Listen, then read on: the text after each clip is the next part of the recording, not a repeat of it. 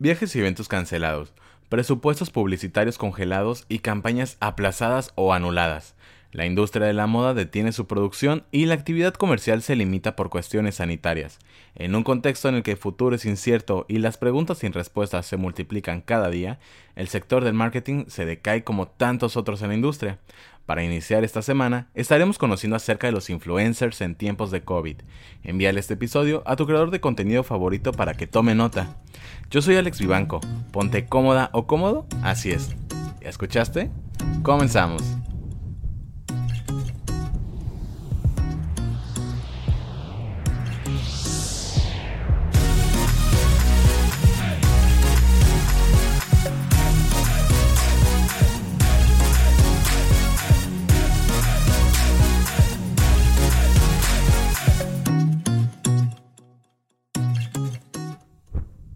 Bienvenida y bienvenido a este episodio número 8.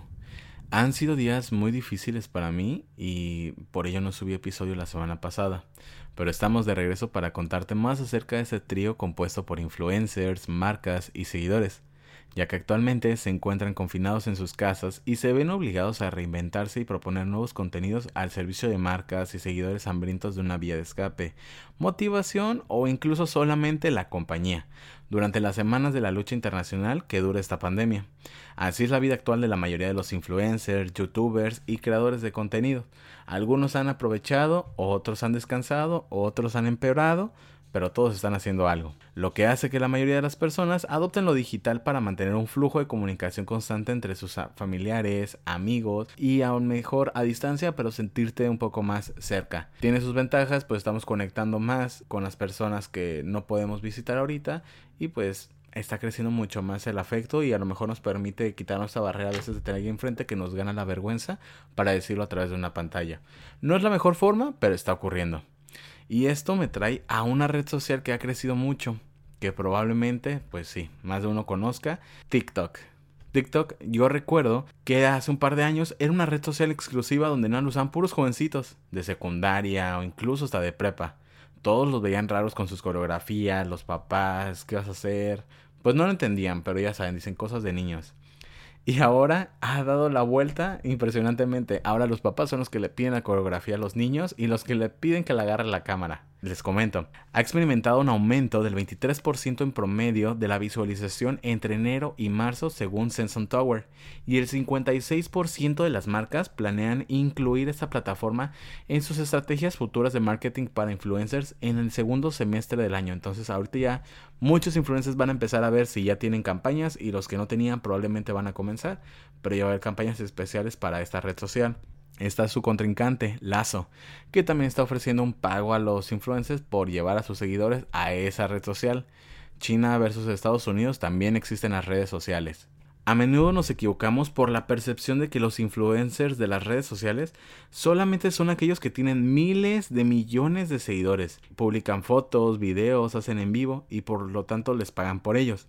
Sí, pero las redes sociales influyen mucho más que solo publicar contenido y aumentar el número de seguidores ya que las estadísticas de Launch Metrics indican que el 42.9 de las empresas encuentran a los micro, micro influencers más efectivos por tres razones. Una, son más rentables, quiere decir que son más baratos de pagarles. Dos, son más auténticos. Claro, pues cuando no, cuando tú haces algo de hobby de repente te ofrecen o te dan algo, pues vas a dar una opinión mucho más auténtica y más emocionada. Tres, tienen una mejor relación con sus consumidores? Pues obviamente, porque básicamente conocen a sus seguidores y les han costado eh, adquirirlos, entonces hay una relación un poco más cercana. Es inevitable que el marketing de los influencers cambie como resultado de esta pandemia. Te cuento que el, el, contenido patrocinado de influencers ha caído entre un 35 y un 6%. No tan drásticamente como otras industrias, pero también la resintió, aunque los influencers se han vuelto en la vía de escape y en la mejor opción para muchísimas marcas.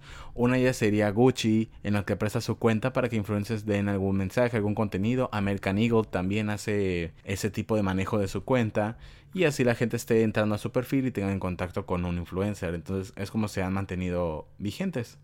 Las demandas están cambiando y por lo tanto las personas influyentes deben generar todo tipo de contenido correcto para luchar en un escenario post-COVID-19. Por ejemplo, han hecho realities como lo está haciendo me parece Pepiteo con las drags, me están haciendo muchos tipos de concursos, participaciones en vivos, encuestas, cursos, muchísimas cosas que a lo mejor antes les hubiera dado un poco más de flojera, pero al no tener otra opción, pues los ha orillado, la necesidad básicamente, a seguir haciendo.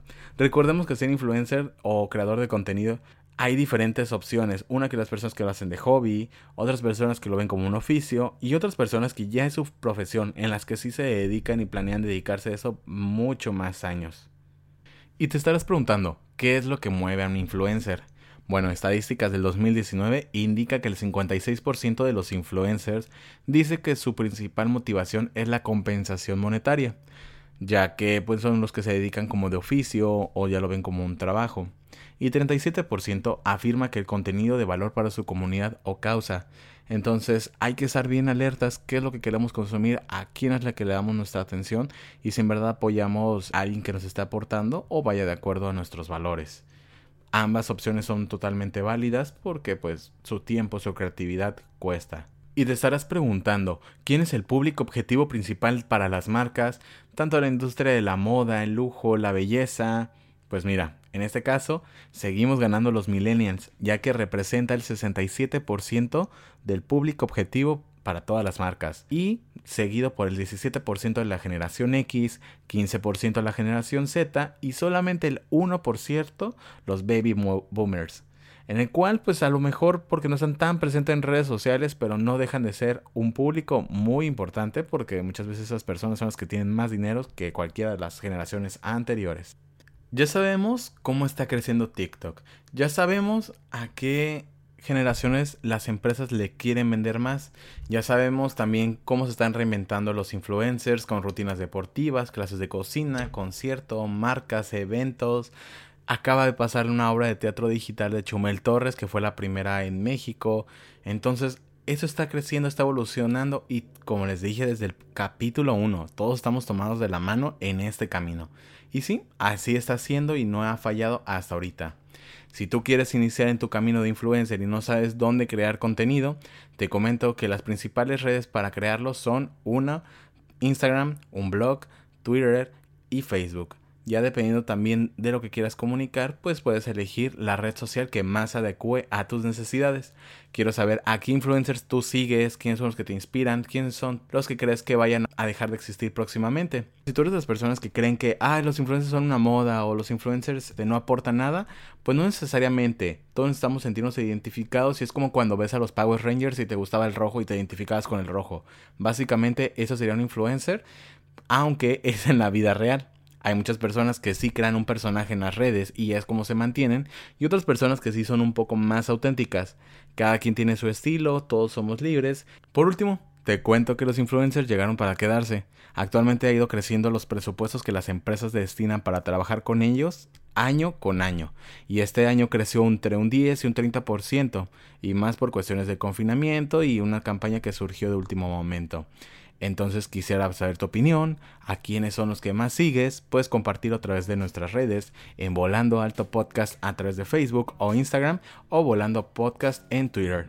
Yo soy Alex Vivanco, recuerda enviarle este episodio a tu influencer favorito. Seguiremos en contacto toda esta semana, lávate las manos, cuídate mucho y nos vemos en el siguiente episodio.